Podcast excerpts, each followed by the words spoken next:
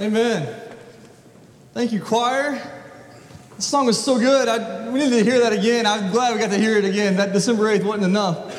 Thank you, Justin and Deborah. Kelly, good to see you back in the choir here. Welcome back. Featured soloist on Christmas Eve. Come back and hear Kelly uh, bless us once again with her beautiful soprano voice on Christmas Eve. We are a family of faith, and I, I love what Ed prayed that we are a family. And this is a great time of year to be with family. So, no matter what your situation, whether you're separated or single or, or, or, bereaved or whatever the situation may be, I hope that you can experience the warm fellowship and family of faith here at Woodmont Baptist Church today. Christmas Eve service, 5 p.m. on uh, Tuesday. I invite you back for that special family service as well. We'll have communion uh, up here at the front as family units, and you that could be the people sitting next to you, could be friends or whatever uh, family of faith that, that you want to deem as your family for that night. Uh, come and take communion. It's going to be a special time of, of worship and, and, music. And uh, I think it's 50 minutes right now, the way Dr. Ayler has it laid out. So uh, it will be short and sweet and get you out to dinner and uh, onto your family celebrations. It's the very best time of year. It really is. I hope you feel that. Um, but it's also a tough time, like Trey said, for a lot of families here. So, we've been talking this whole month about waiting on the promise, about these texts in scriptures that talk about anticipating and longing. Oh, come, oh, come, Emmanuel, and ransom captive Israel. It's a cry of waiting for God. So, we've been reading these texts, and I don't know about you, but I've, I've disclosed to you in my candid nature that I am not a very patient person by nature, my fallen flesh um, that wars against my spirit, uh, always makes me frustrated in Green Hills traffic. I don't know about you, but I have to navigate that all the time. Uh, it makes me very impatient when my three year old says, Dad, Dad, Dad, Dad, hey, hey, Dad, Dad, what? What? I say, goodness gracious. Every day at my house. Patience is something that is a fruit of the Spirit. And thank God he's not done with me yet. He's still in the process of sanctifying me and making me new from the inside out. So I'm working on it, and he's working on me, more importantly. And as Christians, we are we're called to behave differently than the rest of the world. We're called to have this fruit of patience that supernaturally is grown up in us through the Holy Spirit. Therefore, the way that we do things is, is not how the rest of the world goes about doing things, the way that we sit in traffic, the way that we react when someone cuts us off, the way that we react when someone is rude to us, that we're able to, by God's grace, turn the other cheek. And that includes how we do lots of things, right? Uh, the Bible tells us in 1 Thessalonians 4:13 that we grieve differently than the world grieves in times of sorrow and sadness. What does that text say? It says, "We grieve not as those without hope."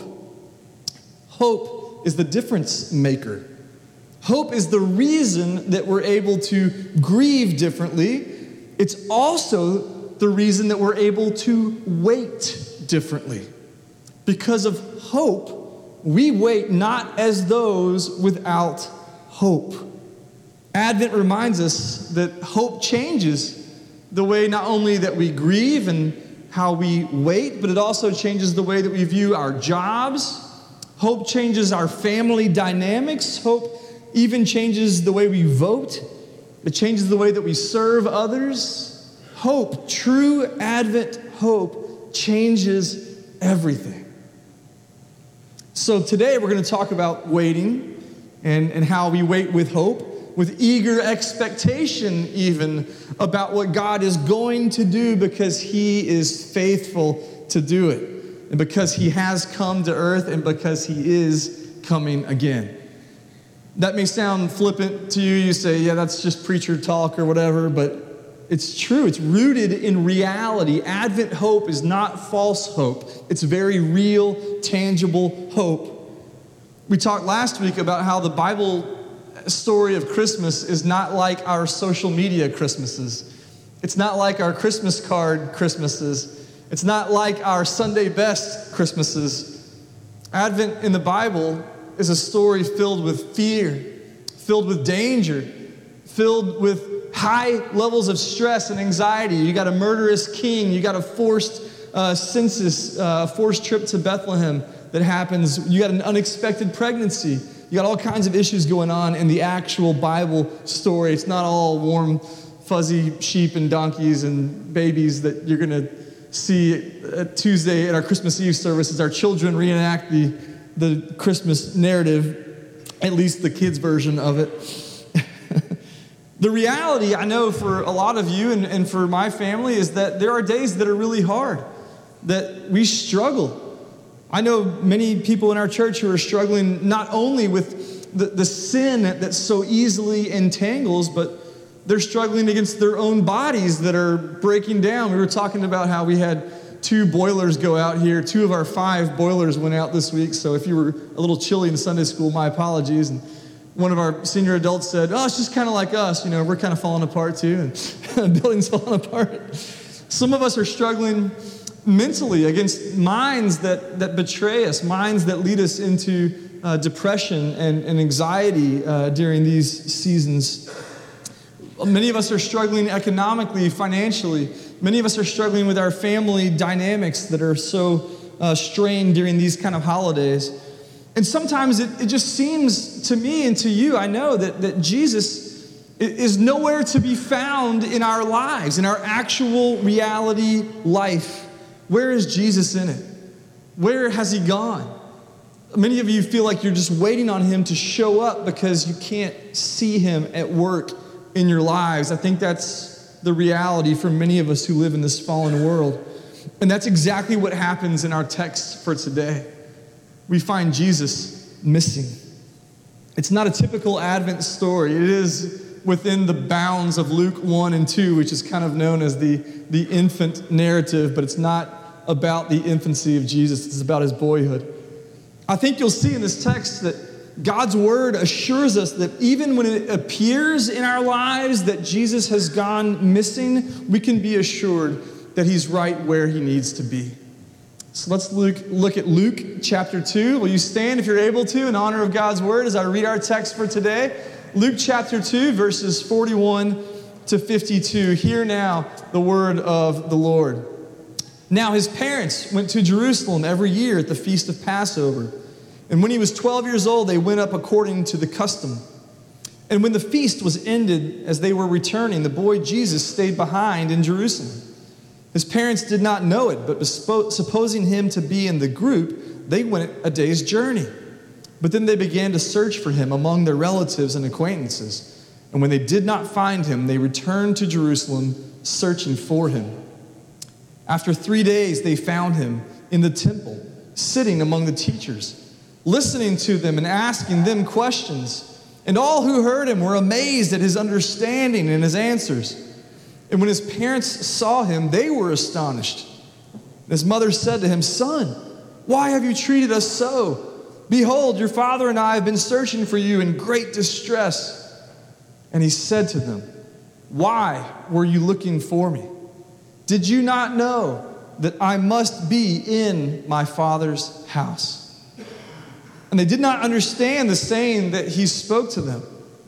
And he went down with them and came to Nazareth and was submissive to them. Did you hear that, Jude? He was submissive to them.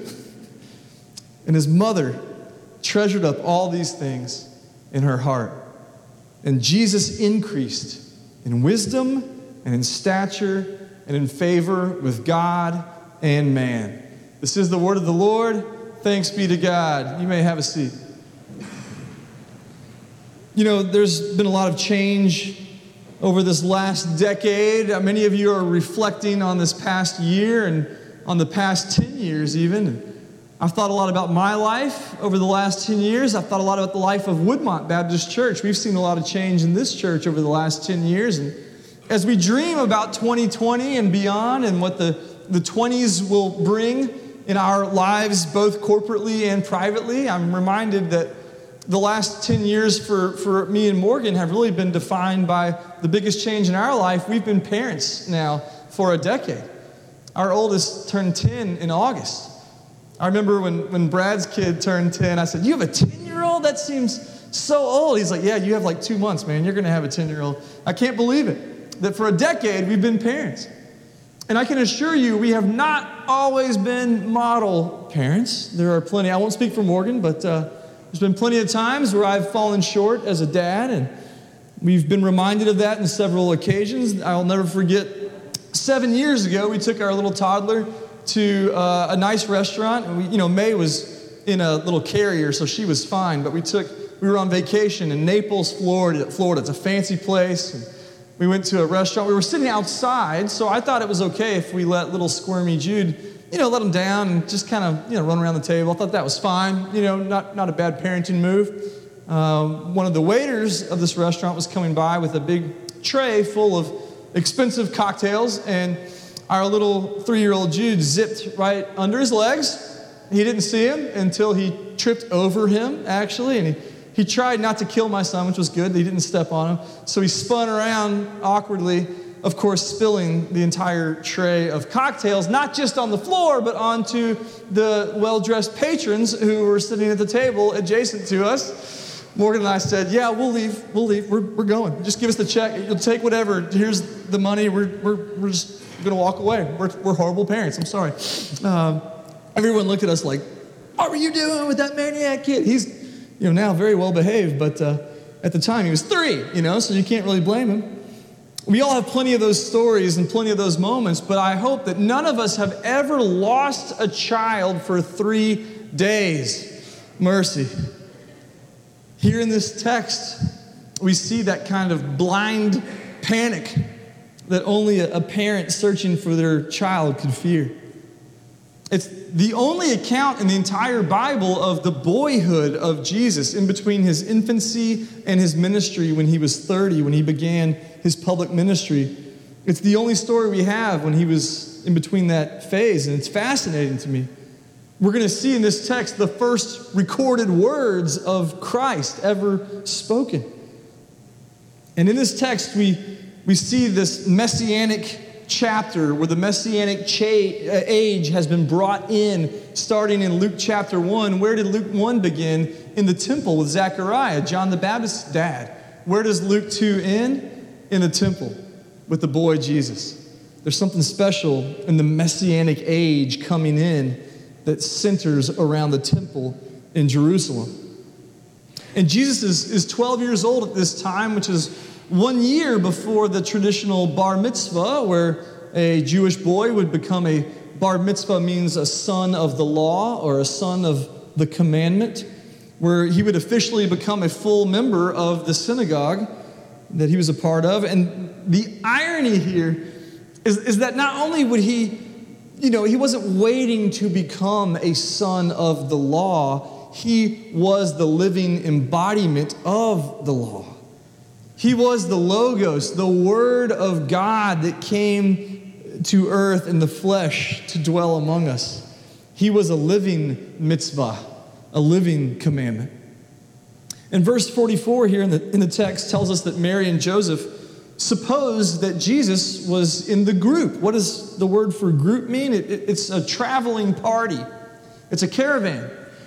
There were likely many Jewish pilgrims that lived in Galilee and in Nazareth that would journey together for safety reasons, going through hostile territory in Samaria. It was good to have numbers. As they would make their way to Jerusalem, it was about 90 miles, 90 miles by foot or so to Jerusalem. And caravans not only provided safety, but it, it also was a time of corporate worship as they would go up to Jerusalem, Jerusalem's on a hill. If you've ever been there, you know it's uphill. All roads lead up to Jerusalem. They would sing. They would sing what we know as Psalm 120 to 134, these 15 little psalms that were a little hymn book called the Psalms of, anybody know? Ascent. Very nice. Nathan Burbank, he's a, did y'all arrange that offertory, by the way? No. No? That was amazing. That was really well done. That was incredible. We're so blessed to have not only such godly and wise musicians, but talented as well. So they would sing the Psalms of Ascent in these caravans as they would travel together. And as the caravan approached the city gates of Jerusalem, it was like, you know, when you, anybody ever been to Disney World? Man, to watch your kids' faces, we've never been with our kids, but I've been as a kid. And when you approach those gates to the park, it's like magic. It's just magic. That's how it was for these Jewish pilgrims. As they approached the city gates and they began to see the sights and smell the smells and hear the sounds of the festival of Passover, it was a magical time for them. And scholars think that over 200,000 worshipers would gather in Jerusalem for the Passover festival each year. It was electrifying to see all the vendors on the streets selling animals to be brought to sacrifice at the temple. And the temple itself was, was nuts. It was so busy. Usually, only one division of priests, about 12 priests, would work at a time. But on Passover, 24 divisions, hundreds of Levites would be there lined up in the temple to receive the sacrificial lambs for the Passover meal.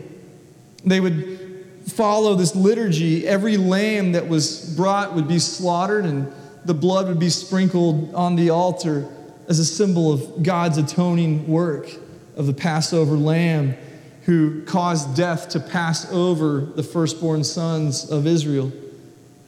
And after each lamb had been slaughtered, the, the father would, would sling the lamb, the, the, the cleaned and dressed lamb, over his shoulders and carry it back to the home they were staying in to prepare the Passover feast.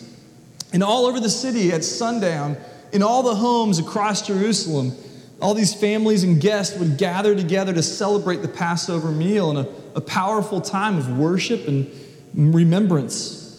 They would follow this, this liturgy of hand washing and bitter herbs and, and roasted lamb and all these psalms, the Hallel songs, psalms that they would sing.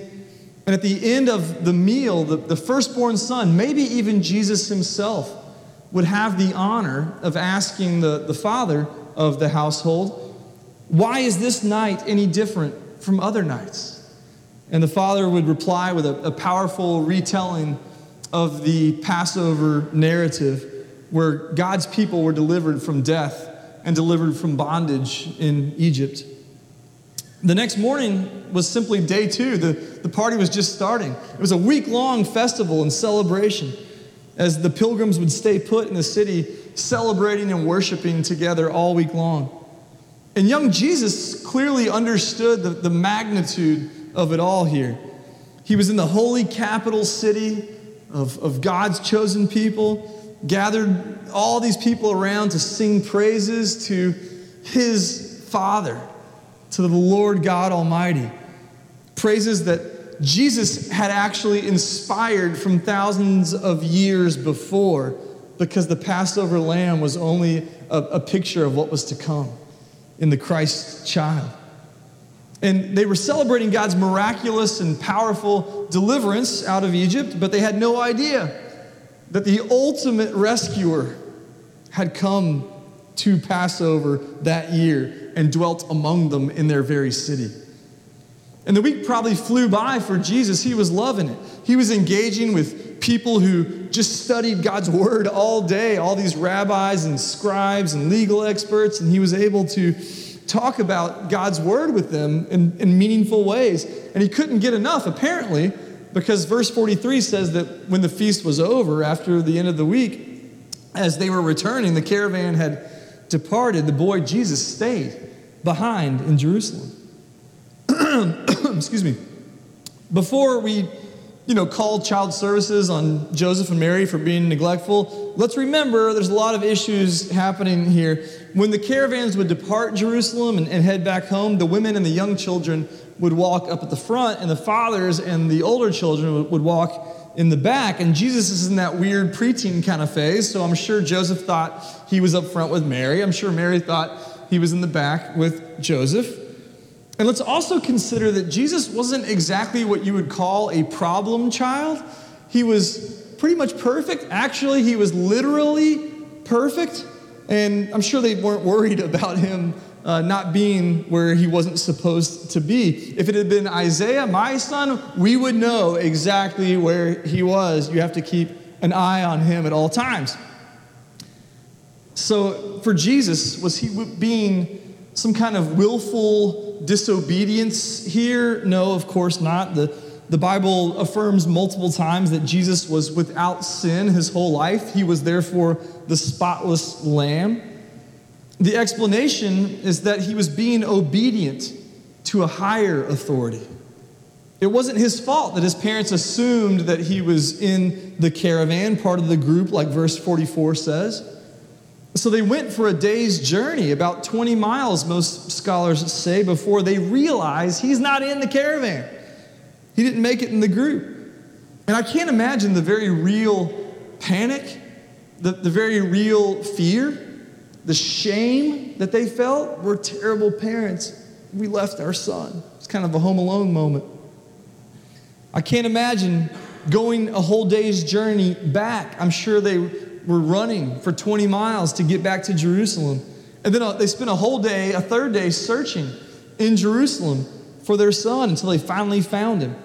Look at verse 46. After three days, a day traveling there, a day traveling back, and a day looking for him, they found him in the temple, sitting among the teachers, listening to them and asking them questions.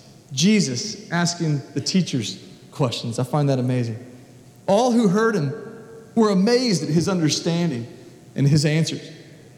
Not only was Jesus okay, but he was hanging out. Apparently, it was in the outer courts because Joseph and Mary were allowed to go there. Only men could go to the, the inner court of the Jews. He's in the, the outer porticos of the temple debating the scriptures with these scholars of Jerusalem. And the, the questions that he asked were so full of insight and divine understanding that the teachers were just blown away by this kid. He gave answers to their questions that absolutely just blew their minds. How could a 12 year old boy, uh, not just any boy, but the son of a carpenter from Nazareth of all places, can anything good come from Nazareth? Remember Nathaniel's question. How could he be stumping the scholars of Nazareth? How could he have this kind of profound insight and understanding into God's word? Little did the scribes and scholars know what they had among them. This child who sat before them in the temple was himself the new temple. The dwelling place of God had now become a person, Emmanuel, as the choir sang a minute ago, God with us. The true dwelling place of God with humankind had arrived in Jerusalem. So when Joseph and Mary stumble into the, the temple and they find their beloved son there, Mary does what any mother would do. She gives him a stern talking to. Look at verse 48. When his parents saw him, they were astonished. His mother said to him, Son, why have you treated us so? A little passive aggressive. Behold, your father and I have been searching for you in great distress. That's true. The, the word in, in Greek for we've been searching for you in great distress literally says we've been searching for you, suffering pain. It's been painful. It's, it sounds like she's accusing Jesus. Why have you done this to us? She's accusing Jesus of sinning, of, of being disobedient. But, but Jesus, here in his first ever spoken words that we have in Scripture, ask her a gentle question to help her understand what, what really is happening. He asked her, Why were you looking for me? Did you not know that I must be in my Father's house?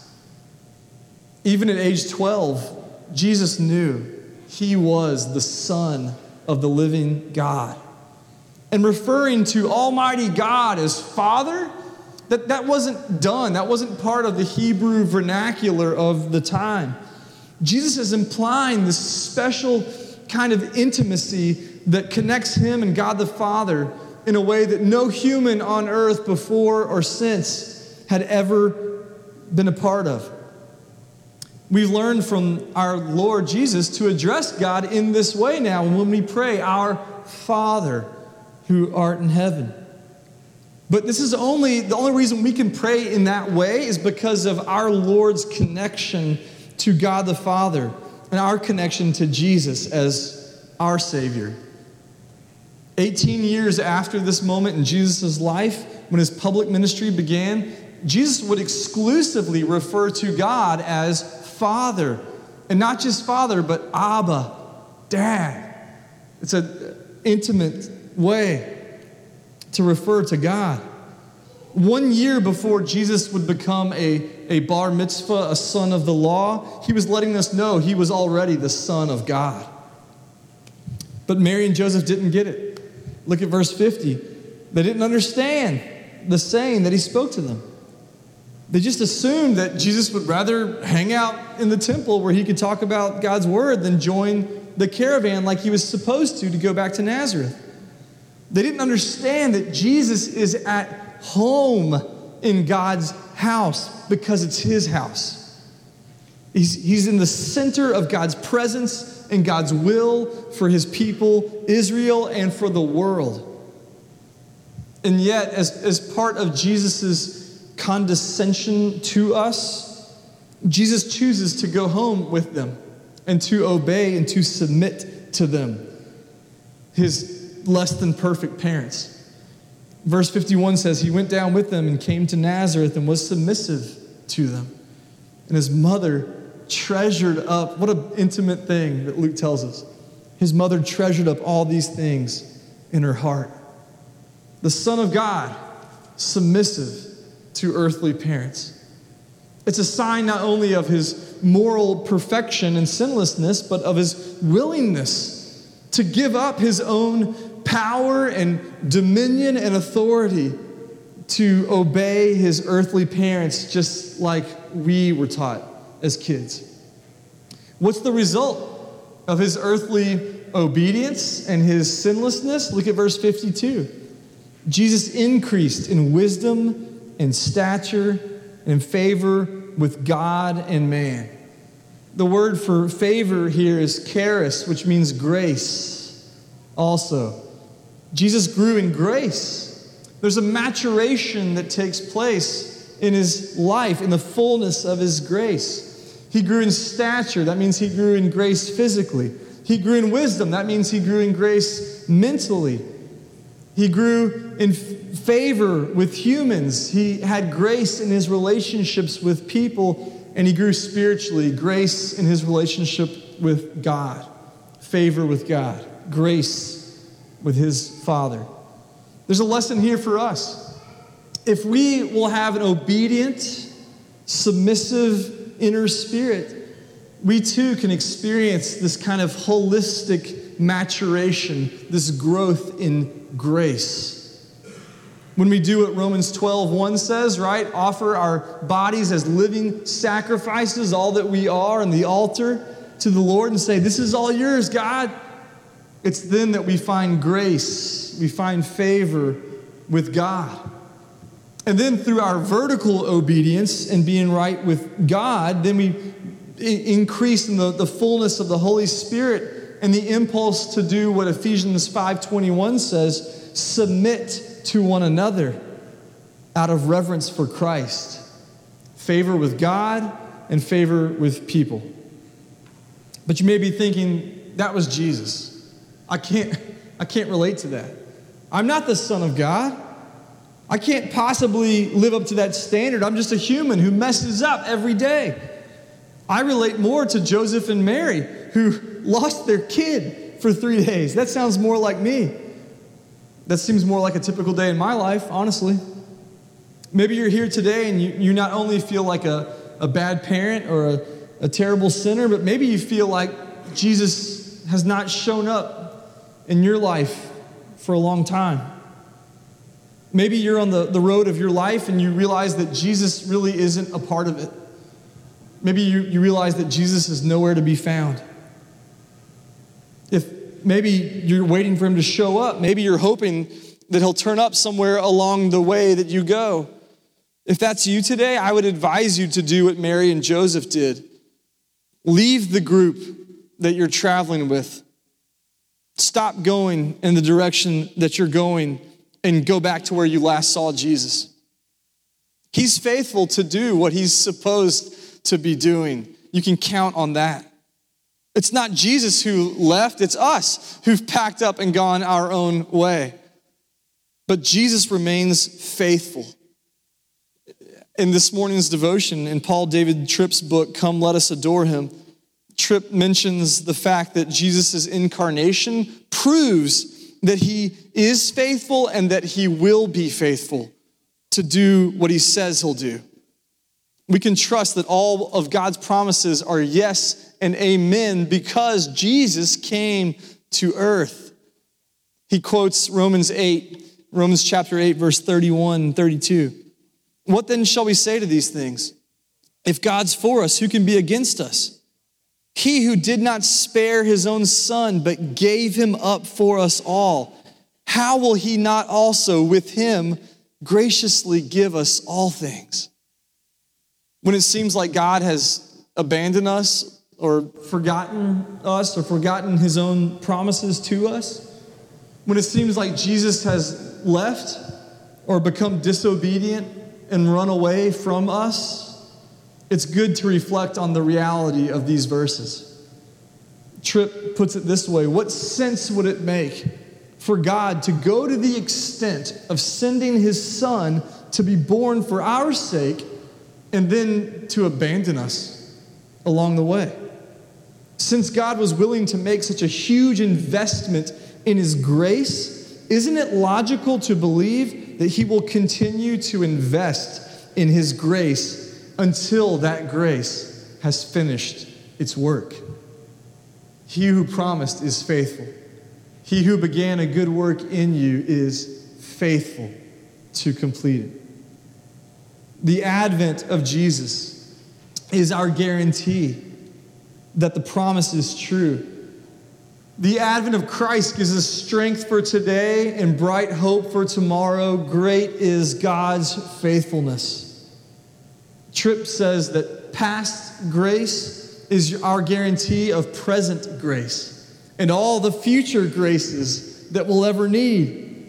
At the very center of the guarantee is the promise of God's eternal love. As Frank and Betty lit the love candle today, we're reminded that God sent his son to us. Why? Because he loves us. His Son now lives within us. Why? Because He loves us. And we can live with Him now forever because God loves us. As we celebrate the birth of Jesus, let's celebrate the unthinkable love, the unbreakable love that His birth guarantees us. An obedient, humble Savior fulfills God's promise still of love and grace and favor to us today and forevermore. Are you waiting today? Are you waiting on the promise of Christmas? He is faithful. Are you waiting for Jesus to show up in your life? He's right on time and he's right where he needs to be and he knows where you are. Return to him today. Are you waiting for an Advent miracle he has done it before, and He will do it again. Let's pray. Lord God, we thank you that in Jesus Christ, all of your promises are yes and amen.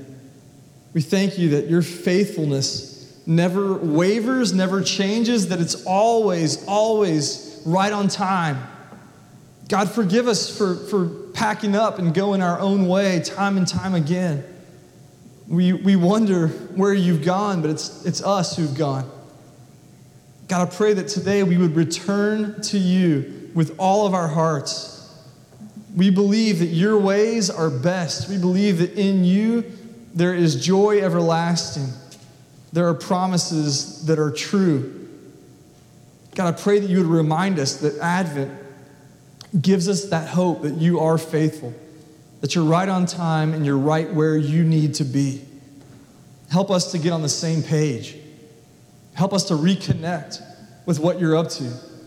God, in the busyness of the next few days, let us not lose sight of the Savior whose advent among us is the reason for our hope. God, I pray that we would experience times of great worship, that we would just be in awe of your word as we pray, as we spend time with family and friends, that you would remind us that you are faithful. We love you. We pray this in the powerful name of Jesus Christ our Lord. Amen. If you're here today, you've never received that gift of forgiveness that comes by grace through faith in Jesus Christ, we invite you to come forward in this invitation time now and surrender all that you are as a living sacrifice to God, holy and pleasing in His sight. If maybe you've never been baptized and you say, This is the time I need to come forward and say, I'm ready to be baptized. Whatever decision it is that you need to make today, maybe you want to join Woodmont Baptist Church and be a part of our family of faith. Let me tell you, every family has its issues, and we're not a perfect church. If you find a perfect church, let me know, um, because I'm pretty sure any church with people in it and with a person for a pastor is, is not going to be a perfect church, but we are on a journey together, and I'm excited to see where the Lord leads us in 2020 and beyond. If today's the day that you want to join this church, then come forward now whatever it is you need to do in this time, let's stand and sing our hymn of response. Maybe you're going to pray with somebody. I invite Trey to come up here. I invite Morgan if she'll come up here too as well. If you want to pray with one of these prayer warriors, they'll be here. Let's sing, What Child is This Who Lays to Rest here before us today?